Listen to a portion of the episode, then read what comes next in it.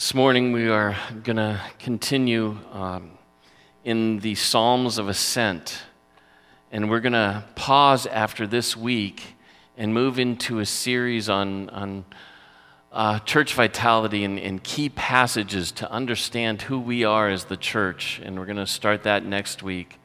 Uh, and then we'll come back after that in the, in the summer, later in the summer, um, to this series once again as we continue to journey to Jerusalem and to the temple. But we pick up this morning with Psalm 123 of the Song of Ascents. Listen to the word of God. To you I lift up my eyes, O you who are enthroned in the heavens. Behold, as the eyes of servants look to the hand of their master, as the eyes of a maidservant to the hand of her mistress, so our eyes look to the Lord our God till he has mercy upon us. Have mercy upon us, O Lord. Have mercy upon us. For we have had more than enough of contempt. Our soul has had more than enough of the scorn of those who are at, uh, at ease, of the contempt of the proud. Let's pray. Lord, guide us as we consider your word. Guide our hearts and our minds, and work by the power of your Spirit to open our lives to your word. Guide my words, guide all of our hearts. We love you, Lord. We pray in Jesus' name. Amen. We have to remember that the, the psalm is not, it's not a lecture telling us what to do. It is a song.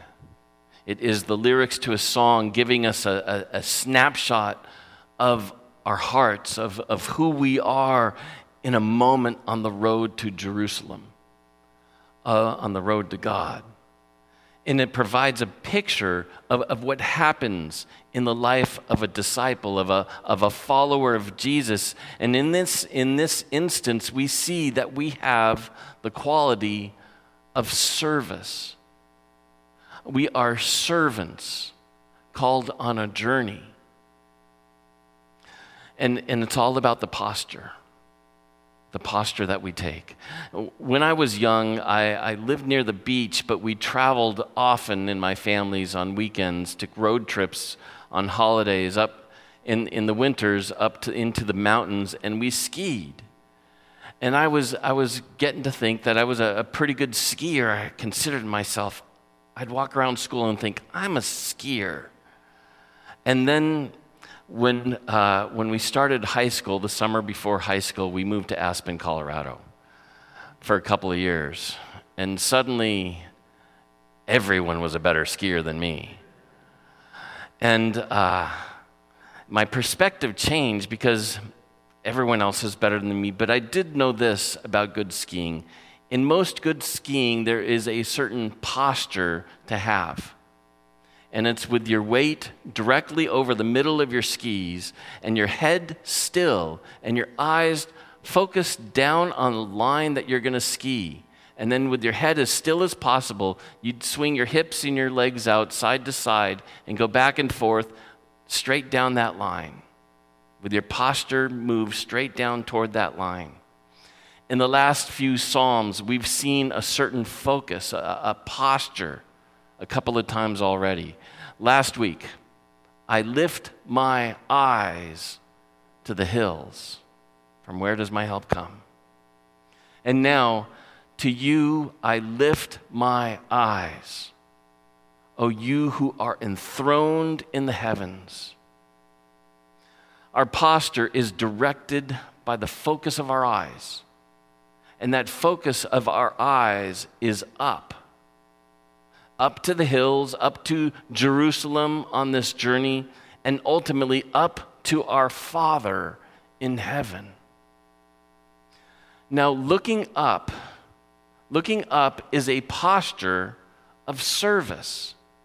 When you look up to someone, You look down on those who are lesser than you, who, who are there to serve you. And, and you look across at your peers. You look up to a master to whom you are but a servant.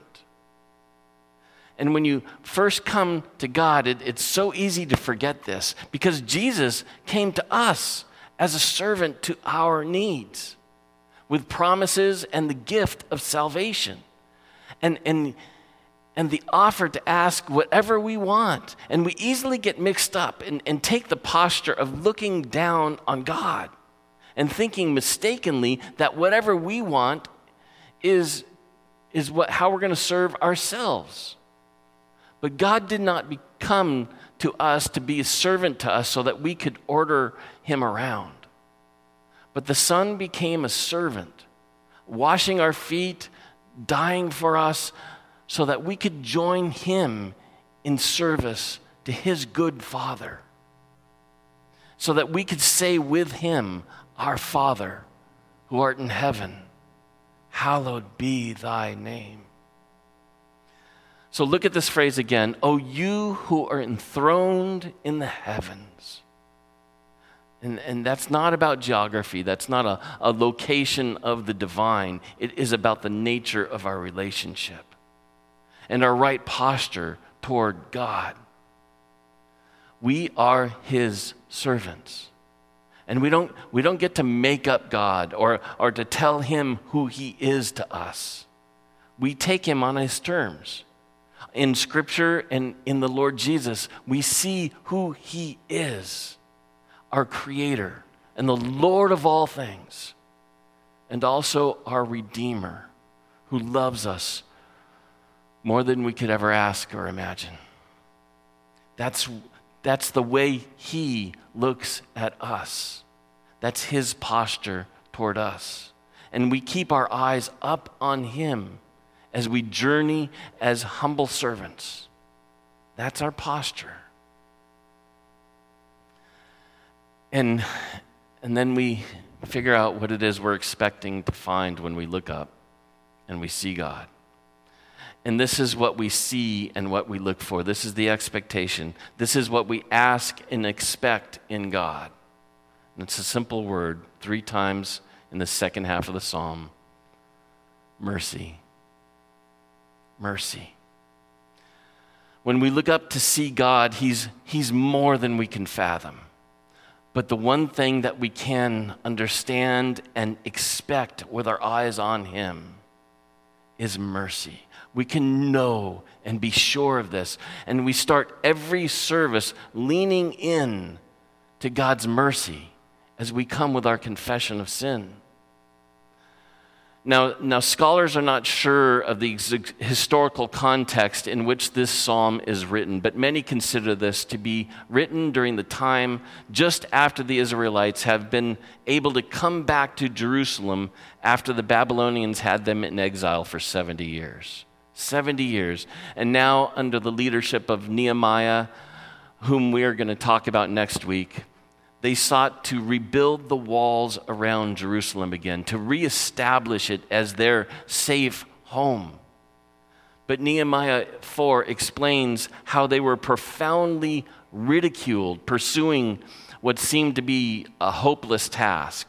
The, the toppled stones of the old wall around Jerusalem that was destroyed were were way too much for their small group to manage and to redeem and to reuse, or so, so it seemed. And their enemies, the enemies of the Israelites coming back in this vulnerable time, sought to destroy their spirits with ridicule. Have you ever been ridiculed? Do you remember those moments? The one that came to me as I was thinking about this is I played Little League in what was probably a very different time of playing Little League. And, uh, and I remember standing at the plate and looking at the pitcher, and there's a lot of noise. There's a lot of chatter. And, and some of it, the part that I was most likely to register, was along the lines of, You can't hit this. You shouldn't even be up there. You're, you're an imposter, an embarrassment to the league, and, and hopeless It's not going to happen for you. And it's baseball. So, of course, even the best hitters are going to blow it 70% of the time. And it's humiliating. And mostly the ridicule is going to be true, even if you're good. And the Israelites returning to Jerusalem seemed like a, a pitiful small group trying to do something way beyond them. And, and they could have listened to the ridicule. And it's hard not to have criticism roll around in our heads. Some of it have it on a track. And maybe from our childhood, we just hear it over and over again, no matter what we're doing.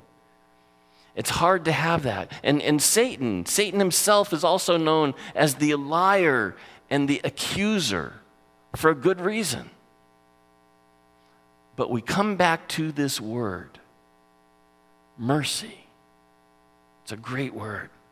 In, in what, it's what Nehemiah and the young kid in the batter's box need from God at that moment of vulnerability. And, and so we cry out for mercy. Eugene Peterson describes mercy saying the basic conviction of a Christian is that God intends good for us and that he will get his way in us. He does not treat us according to our deserts, but according to his plan. And James Boice writes about mercy mercy is an aspect of grace, but the unique quality of mercy is that it is given to the pitiful. In this case, to those who have endured much ridicule from the proud, much contempt from the arrogant. A.W. Pink says mercy denotes the ready inclination of God to relieve the misery of fallen creatures. Thus, mercy presupposes sin. Sin is finally what makes us truly those to be pitied because we are lost. And whether it's our own sin or the sin of others visited upon us, mercy is where we're saved. Boice goes on to say, I, I, suppose that most people think that God should be merciful to them because they deserve it or they're nice people. There's no confidence in that thinking. The confidence we have when we approach God, when we look up to God, asking for mercy, is in God's own merciful character, not in our character. The psalmist looks with his eyes looking to the one enthroned in heaven. He knows that his need, his, his first and greatest need, is mercy. And if and the Christian on the road has not just need for mercy, we have an expectation of it. We trust in God's mercy because the clearest vision and sight that we have of God is in His Son on the cross, dying for us. And when we look up to Golgotha and see the cross, we see the certainty and the enormity of the mercy of God upon us. Not because of who we are, but because of who He is. It's not just that we need, that we and the psalmist need this mercy, we need it now. You hear it in the psalmist. We've had more than enough of contempt more than enough of the scorn of those who are at ease, of the contempt of the proud. We just can't take it anymore. I like the way Peterson puts this. The experience of servitude is recurrent throughout history, and the experience has n- never been happy. And, and nobody in history wants to be a servant rather than a master. It, it's never gone well for the servants. We know that power breeds oppression and the term master in our world has become a term of derision for someone who wields power horribly. And, and we live. We live in a similar slavery. Our country has abolished institutional forms of slavery 150 years ago. And, and we almost don't have a servant class in our, in our society anymore in, in many regards. We celebrate freedom but everyone knows what it's like to cry out for freedom.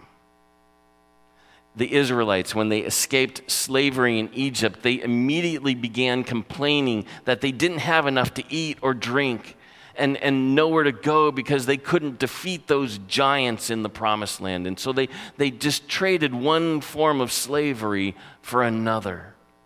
We do the same thing. Peterson call, describes it saying, We live in a nation of complainer, complainers and a society of addicts. We are still enslaved. Ultimately, we know we are slaves, all of us, we know we are slaves to our own sin. But I love what Peterson says here. The Christian is a person who recognizes that our real problem is not in achieving freedom, but in learning service under a better master. This is what our freedom really is. it's not to be free of any master. That, that, that simply, it just doesn't happen.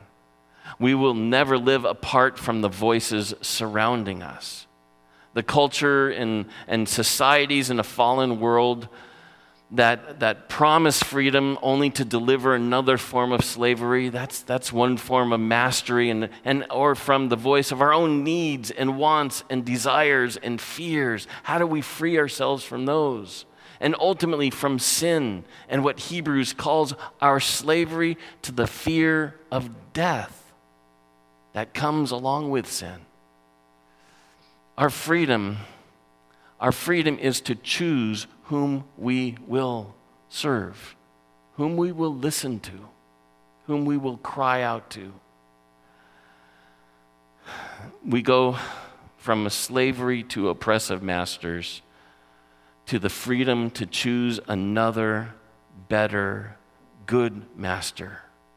And now, miraculously, we, we are fulfilled as servants as the eyes of the servants look to the hand of their master, so our eyes look to the Lord our God. That's who is our true master.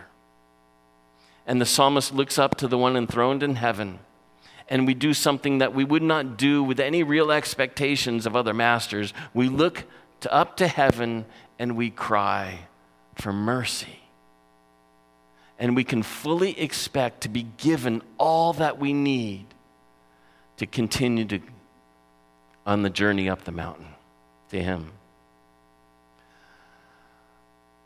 Now nearly every week in this season of our life as a church i'm going to say be saying something about where we are at as a church through this transitional season. And as a church it feels like the days of nehemiah rebuilding the wall.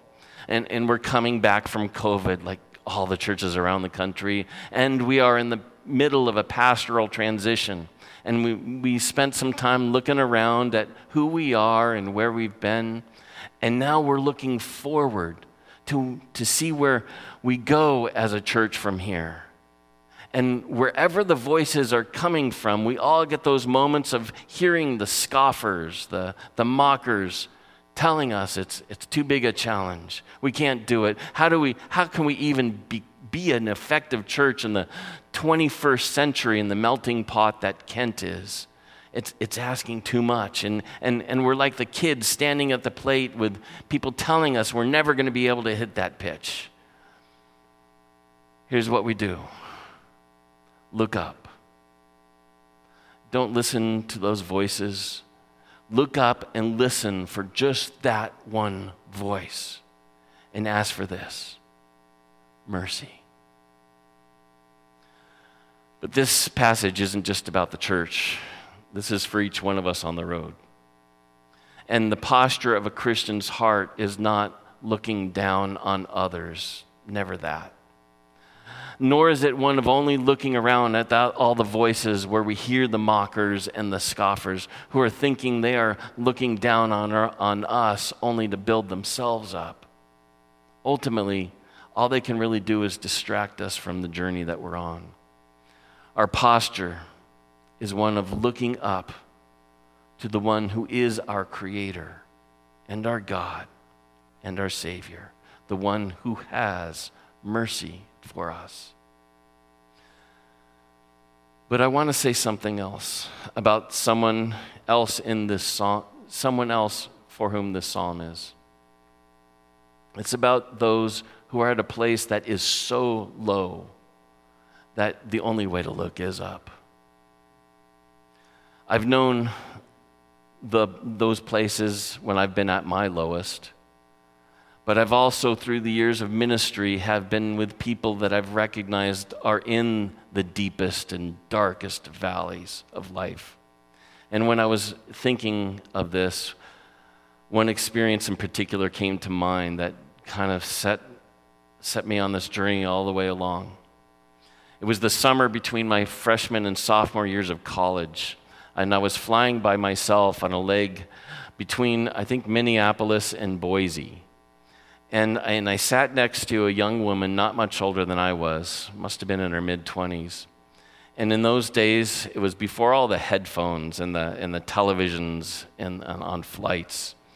And, and so you'd talk to people and start up conversations. And so we struck up a conversation, and she asked about me, and I'm a college student at a, at a Christian school, and I'm going to be a, I'm a religious studies major, and I'm going to be either biblical scholarship or ministry. And, and I, of course, I know all the answers, right? And so she asked me the hardest question I've ever been asked. She was flying to move back home with her parents. She had been married, and just a few days before that, a drunk driver had struck and killed her husband and her baby daughter. And she had questions. The hardest questions, those that, that the ones that come with tears. Both of our tears, ultimately. I, I fumbled through some answers as best as I could, and, uh, and I pointed her, to some resources, but nothing was going to satisfy me, much less her. And, and then all we could do was this pray. Pray, look up from the darkest valley and ask for mercy. And all the pain and the grief will shout accusations at us and at God and at anything good and meaningful. Is there anything? And all we can do is look up and pray for mercy because we got nothing. But we trust He does. It was a plane ride, and we prayed, and then we got off the plane, and nearly 40 years later, I still wonder what happened to her, and I, I, I don't know the rest of her story. But I trust God does in the end, we don't always have the answers for the hardest questions. But we have a song, we have a psalm, a prayer. And, and here's the thing when you realize who you serve, look up. Look up and, and see and cry out for mercy. It, it changes the way we journey on the way to the temple.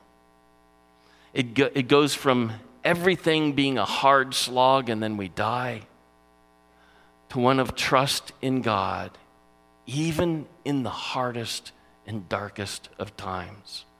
There's moments in our lives where everything's going to be crying out and testing us and testing our faith and whether whether we expect that there's a God when we look up, a God who loves us and has mercy for us. But that's the journey. Look up and see. Tim Hansel uh, was a, one of my favorite authors. He wrote books with silly titles. One, one that impacted me most was called When I Relax, I Feel Guilty. And uh, he was a mountaineer who suffered an accident that broke his back. Uh, and he, he wasn't paralyzed, but he suffered pain the rest of his life. But he wrote books that said things like this Someone once said, The pessimist sees difficulty in every opportunity. The optimist sees the opportunity in every difficulty. The famous comic strip philosopher Pogo once said, Gentlemen, we are surrounded by insurmountable opportunities. It's not, it's not because we're so good at getting up the mountain.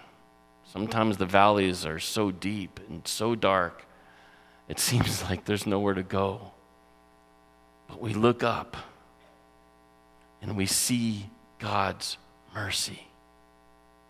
And whether it's, it's seeing a path forward for our church or having hope even in the darkest valleys, or whatever obstacle you or loved ones face in this world, look up and call on and trust the mercy of God. Let's pray. Lord, virtually every place we are on this journey, and this journey as a church, and this journey for each one of us, whether it's in the deepest and darkest of valleys or, or anywhere along the way, our posture is one of looking up to you and trusting in your mercy. God, help us. Help us to remember that posture, to operate in that posture all the time. God, so often we, we, we lose the line. We, we get out of whack and get out of balance and start stumbling. When that happens, Lord, draw our attention to your, yourself once again and show us your mercy. We are so grateful that we know through your word, through the power of your spirit, that you are there, that you love us, that you, you sent your son to die for our sins you sent your spirit to comfort and be with us all along the way. God, strengthen us on our journey and pour out your mercy. We love you, Lord. We thank you for your word. May we live in your mercy every day, in every moment, we pray. In Jesus' name, amen. Amen.